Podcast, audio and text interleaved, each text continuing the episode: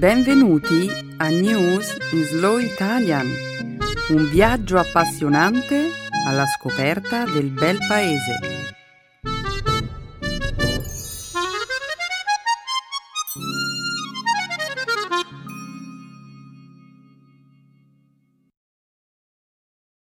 Oggi è giovedì 9 giugno 2016.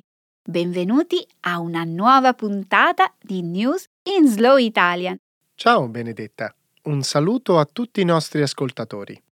Nella prima parte del nostro programma, oggi commenteremo i risultati delle primarie statunitensi, dove in entrambi i partiti sono ormai emersi i nomi dei probabili candidati alla presidenza. Più avanti parleremo del riconoscimento del genocidio armeno da parte del Parlamento tedesco.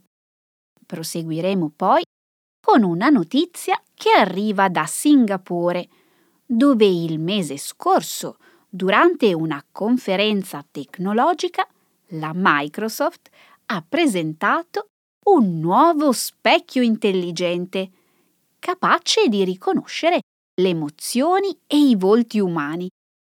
Infine, concluderemo questa prima parte del programma con la notizia della morte del celebre pugile Mohamed Ali, scomparso venerdì scorso all'età di 74 anni.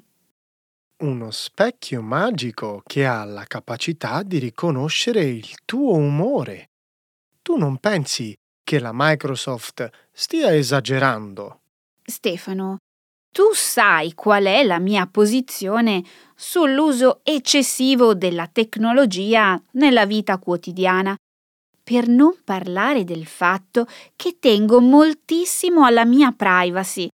Tu pensi che questa nuova tecnologia verrà accolta favorevolmente dal pubblico una volta resa disponibile sul mercato? Beh, passerà del tempo prima che sia resa disponibile a livello commerciale, quindi staremo a vedere, Stefano. Ma parleremo di questa nuova invenzione tra un attimo. Ora dobbiamo continuare a presentare la puntata di oggi. La seconda parte del programma sarà dedicata, come sempre, alla cultura e alla lingua italiana. Nel segmento grammaticale del programma impareremo ad usare il passato prossimo e l'imperfetto in combinazione. Concluderemo infine la puntata di oggi con una nuova espressione idiomatica. Dare i Natali. Un ottimo programma, Benedetta. Grazie Stefano. In alto il sipario.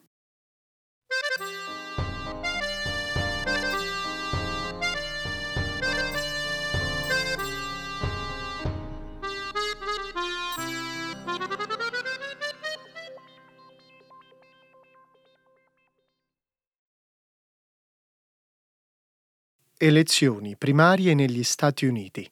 Entrambi i partiti hanno ora un probabile candidato ufficiale.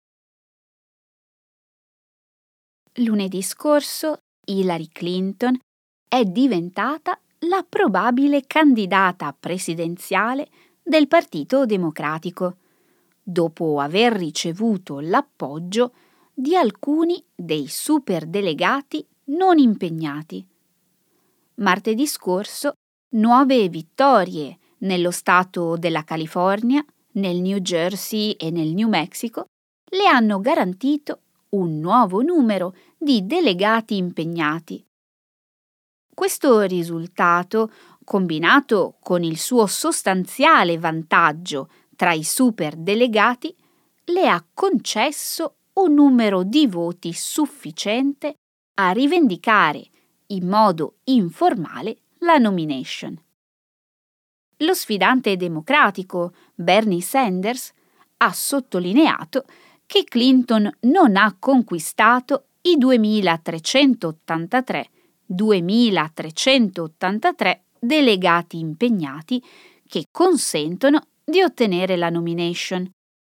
Sanders quindi spera di influenzare a suo favore i superdelegati per conquistare la nomination al posto di Hillary Clinton alla convention del partito, che avrà luogo a luglio.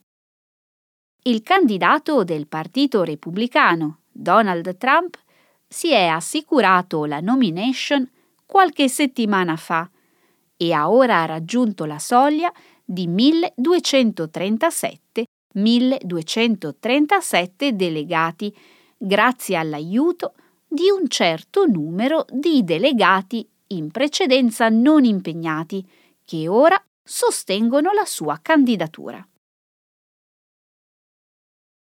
Benedetta, all'inizio della campagna per le primarie ero davvero entusiasta.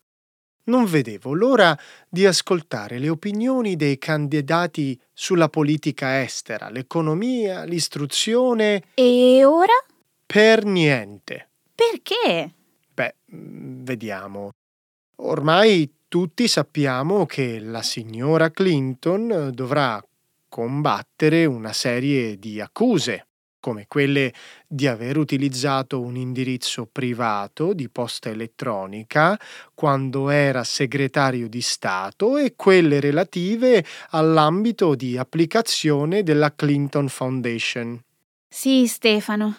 Hillary Clinton rischia di passare più tempo a difendere se stessa che a discutere importanti questioni pubbliche. E per quanto riguarda il lato repubblicano, Benedetta, Trump è in esplicito conflitto con la maggior parte delle leadership del suo partito. Di fatto, alcuni membri del partito hanno accusato Trump di razzismo con riferimento ai commenti da lui rilasciati in relazione al giudice federale Gonzalo Curiel, il giudice che sta seguendo la causa contro la Trump University. Secondo Trump, Curiel sarebbe stato parziale nei suoi confronti a causa delle sue origini messicane. Inoltre, ad aggravare le polemiche, c'è il fatto che Trump ha proposto di vietare ai musulmani l'ingresso negli Stati Uniti. Sì, Benedetta. Soltanto pochi mesi fa era inconcepibile pensare che un candidato di un grande partito statunitense potesse rilasciare delle dichiarazioni razziste. E nonostante questo ottenere l'appoggio del proprio partito. Sì. Beh, questo è il tipo di conversazione che il popolo americano dovrebbe portare avanti nei prossimi mesi.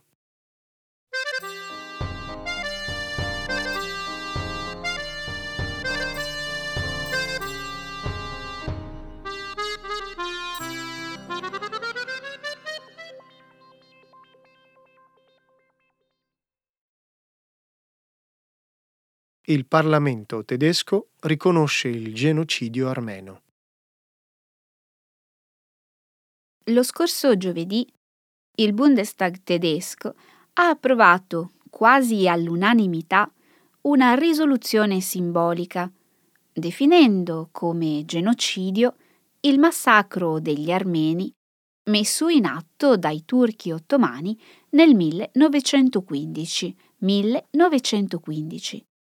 1915. Attualmente sono oltre 20 i paesi che riconoscono ufficialmente il genocidio armeno. Tra questi paesi ci sono l'Argentina, il Brasile, il Canada, la Francia, l'Italia, il Vaticano, il Belgio e la Russia. Tale elenco non comprende gli Stati Uniti.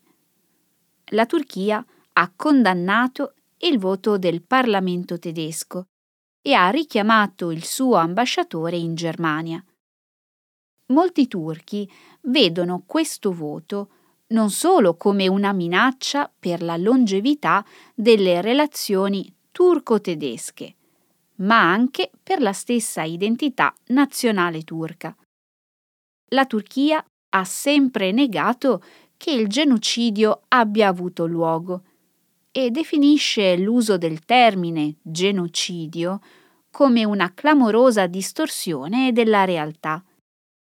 I governi turchi hanno scelto di interpretare le uccisioni degli armeni come una conseguenza bellica e non come un tentativo sistematico di annientare la maggior parte della popolazione armena dell'impero ottomano.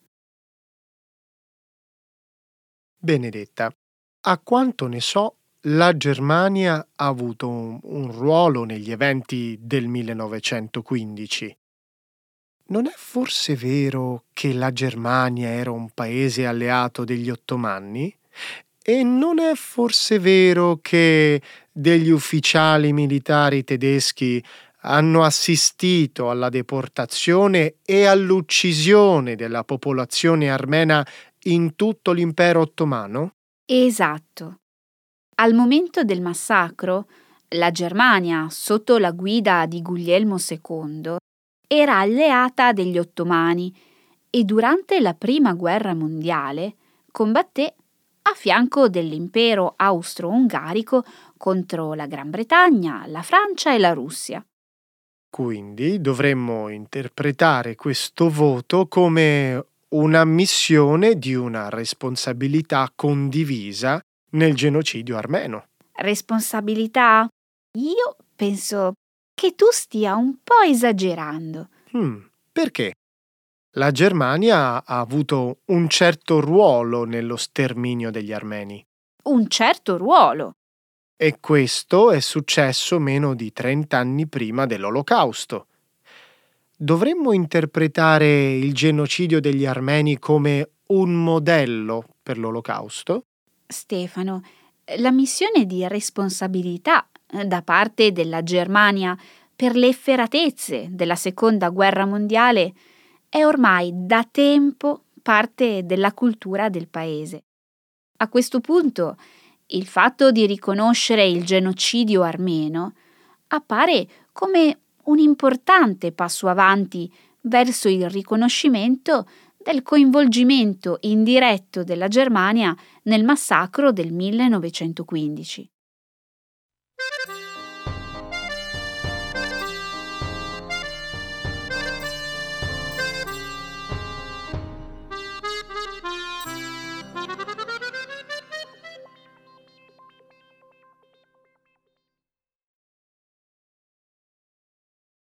Il nuovo Magic Mirror della Microsoft sa leggere le nostre emozioni.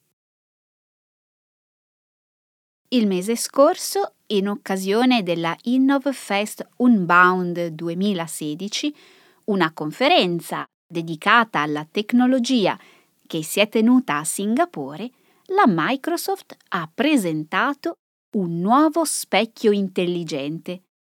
Lo specchio consente agli utenti di vedere la loro immagine riflessa e una serie di informazioni utili, come l'ora del giorno, il clima e alcune informazioni relative al traffico. Il Magic Mirror è dotato di una videocamera nascosta, programmata per il riconoscimento facciale, capace di rilevare otto emozioni umane, tra cui la rabbia, la felicità e la sorpresa. Nel corso di un'intervista con il canale CNBC, Isad Hayer, un programmatore del team di sviluppo della Microsoft di Singapore, ha spiegato che lo specchio ha ottime potenzialità nel settore della pubblicità e del marketing. Immaginate uno spot pubblicitario visibile sul monitor dello specchio e immaginate poi una telecamera capace di scattare una fotografia dell'utente nell'atto di osservare tale messaggio pubblicitario, ha detto Hayer. I dispositivi per il riconoscimento facciale presenti nello specchio, ha spiegato ancora Hayer, potrebbero poi trasmettere ai clienti in tempo reale la reazione degli utenti al messaggio pubblicitario. Benedetta, a me vengono in mente un sacco di modi diversi per utilizzare il Magic Mirror. No, no, no, no, no. Non essere scettica, per favore. Ascolta. Ok. Immagina un po'. Il software della Microsoft abbina il tuo volto al tuo profilo e lo specchio poi ti mostra una serie di informazioni in sintonia con il tuo stato d'animo. Ok, vedo che non cogli le potenzialità di questa innovazione. Lascia che ti faccia un altro esempio. Ti svegli e rivolgi uno sguardo allo specchio magico. Lo specchio decide che sei felice ed ecco che vedi le immagini di una serie di prodotti che è probabile che tu voglia acquistare quando sei di buon umore. E ad esempio? Beh, non lo so, magari un selfie stick. Oh, questo sarebbe un messaggio pubblicitario ideale per chi usa il Magic Mirror.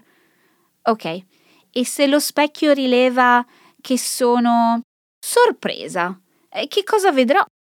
Hmm, sorpresa come dopo aver appreso i risultati inaspettati di un'elezione presidenziale? Che ne dici di un biglietto di solo andata per Bora Bora? E, e se sono arrabbiata? Gelato al cioccolato, naturalmente. E che succede se il Magic Mirror viene infettato da un virus informatico? Eh, in quel caso probabilmente ti verrà proposto un articolo di prima necessità, come un riavvolgitore per DVD o un'affettatrice per banane o degli ombrelli per scarpe. Che tu ci creda o no, questi oggetti sono già sul mercato.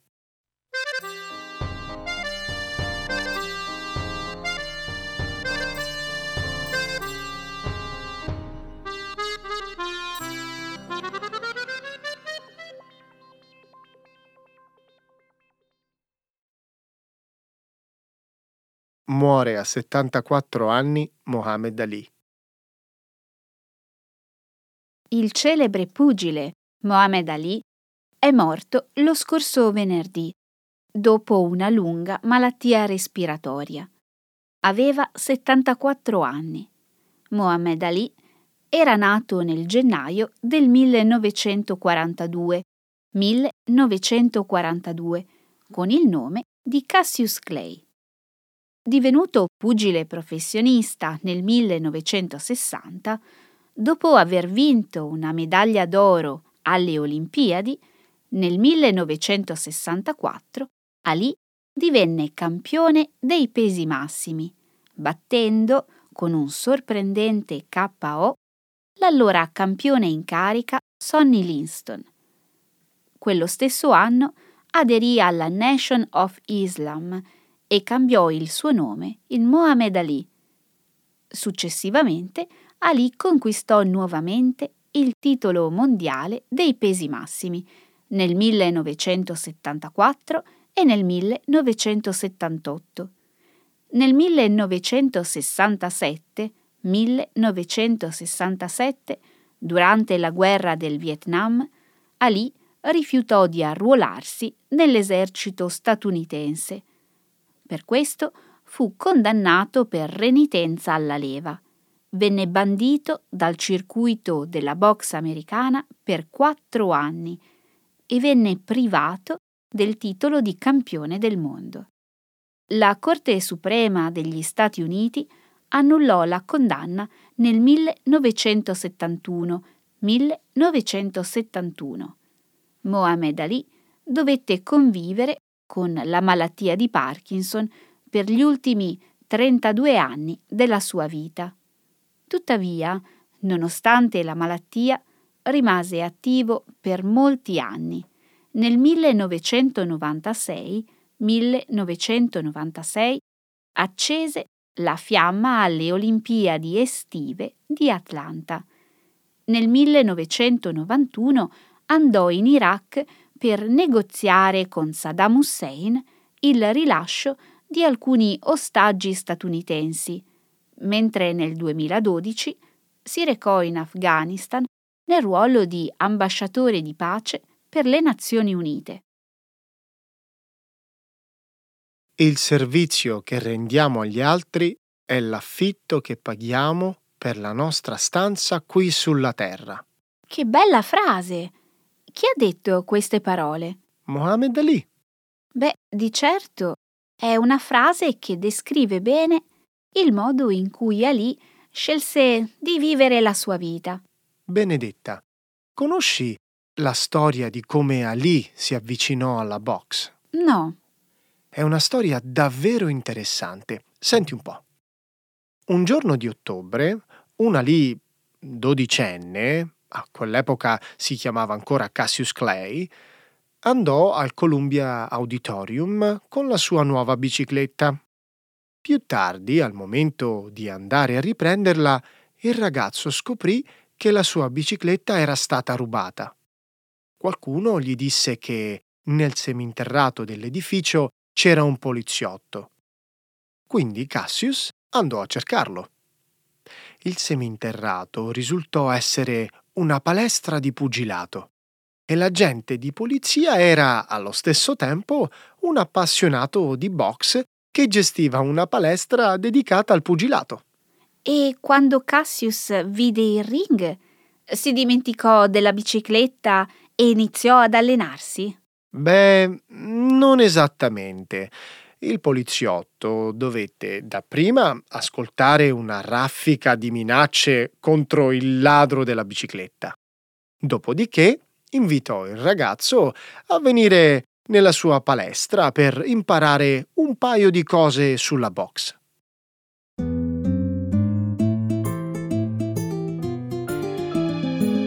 Adesso la grammatica.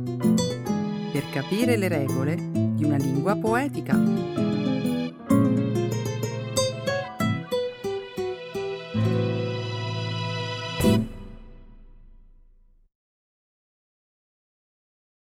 Using the passato prossimo e the imperfetto together. Ti va se adesso parliamo un po' di turismo e cultura? Stefano, non rispondi? Ok, bene. Come dice il detto, chi tace acconsente. Perciò iniziamo. Hai già un'idea in mente oppure eh, vuoi che trovi io un argomento interessante? Non ti scomodare, so già di cosa possiamo parlare. Conosci il mercato delle gaite di Bevagna? Mm, il mercato di Bevagna, hai detto? Sì, proprio così. Bevagna è un piccolo paesino medioevale di 5.000 abitanti che si trova in provincia di Perugia, non molto distante da Foligno. Ci sei mai stato? Credo di no. Anzi, ripensandoci, ne sono sicuro. Allora ascolta bene. Bevagna è uno tra i borghi più belli e caratteristici d'Italia. Il Touring Club Italiano, un'importante associazione che si occupa di turismo, cultura e ambiente, gli ha assegnato addirittura il simbolo della bandiera arancione. Beh, fermati un attimo. Spiegami cos'è la bandiera arancione. È un segno distintivo di qualità turistica e ambientale.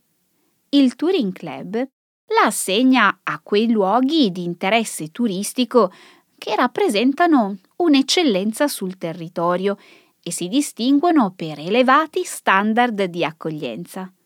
Davvero non lo sapevi? Eh, se te l'ho chiesto, vuol dire che non lo sapevo. Bevagna è il posto ideale per riposarsi, per gustare i piatti della tradizione umbra e per ammirare la grande varietà di monumenti storici. Sembra che tu stia facendo uno spot pubblicitario. Dimmi la verità, da quanto tempo lavori per l'ufficio turistico del comune di Bevagna? Non prendermi in giro. Questo borgo è davvero un bel posto. E il mercato delle gaite, poi, è un evento così interessante. Ah già, avevo dimenticato che stavamo parlando di questo. Dimmi tutto. Al mercato delle gaite si ricostruisce meticolosamente la vita quotidiana degli abitanti che vivevano a Bevagna tra il 1250, 1250 e il 1350, 1350. Ah, dunque si tratta di una manifestazione storica medioevale. Esatto. Per dieci giorni, all'inizio dell'estate, l'antico borgo fa un tuffo nel passato e si ripopola di gente in abiti d'epoca, che vive la quotidianità come al tempo dei loro avi. Le antiche botteghe medievali riaprono e riprendono per qualche giorno le attività artigianali di un tempo. Bello! In che periodo si svolge questa manifestazione? Fino a qualche tempo fa si realizzava sempre alla fine del mese di giugno. Ora non so, è possibile che di recente siano state aggiunte altre date e l'evento si ripeta più volte l'anno. Non importa, posso trovare queste informazioni da solo su internet. Volevo farti un'ultima domanda. Dimmi pure. Che cosa significa il termine gaita? Eh, per quel che ne so io, la gaita o cornamusa è uno strumento musicale a fiato della penisola iberica. Davvero? Mm, non lo sapevo. Beh, a Bevagna invece le gaite sono i quattro quartieri in cui era suddivisa la cittadina all'epoca allora non c'è nessuna correlazione con la musica. Ho capito. Sai cosa ti dico? Basta con Bevagna, è arrivato il momento di cambiare argomento. Ecco le espressioni, un saggio di una cultura che ride e sa far vivere forti emozioni.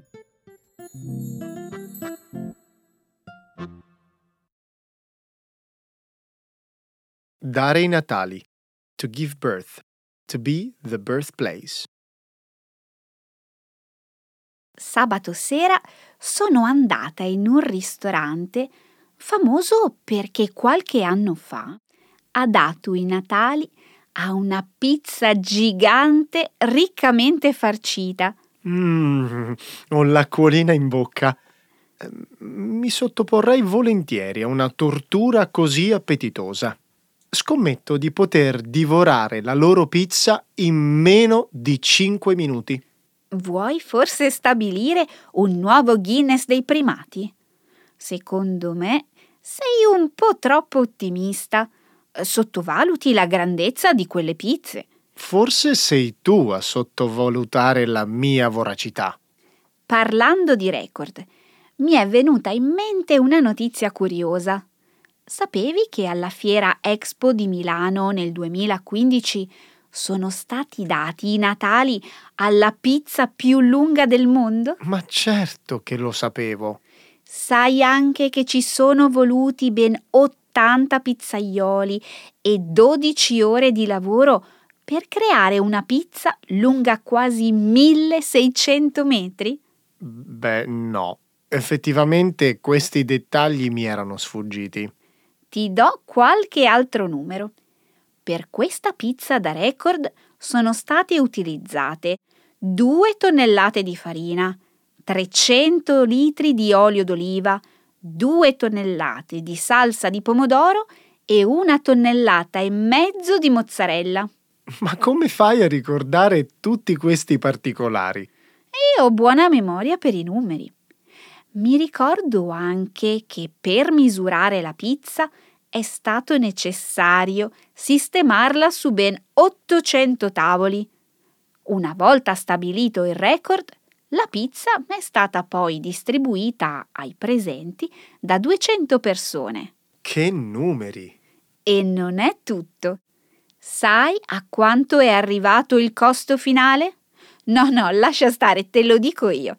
200.000 euro. Ah, ci picchia! Davvero cara questa pizza milanese. Allora, facciamo un po' di calcoli.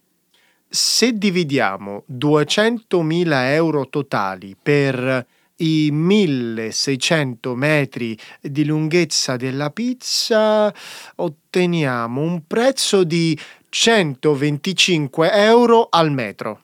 Effettivamente hai ragione. Il costo è davvero esagerato.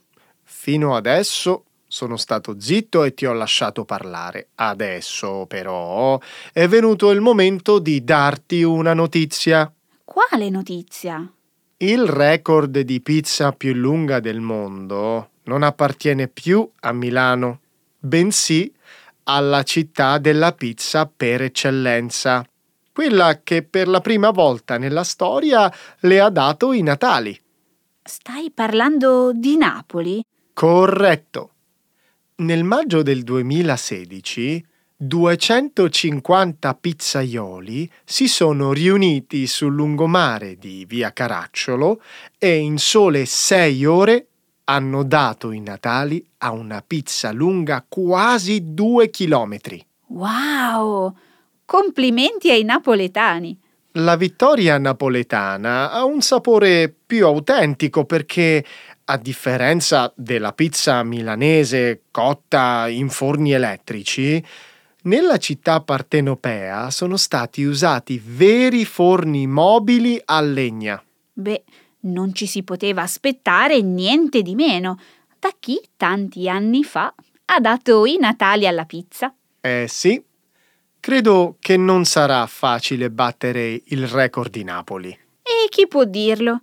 Magari è già successo e a nostra insaputa qualche altra città è già detentrice del titolo per la pizza più grande del mondo.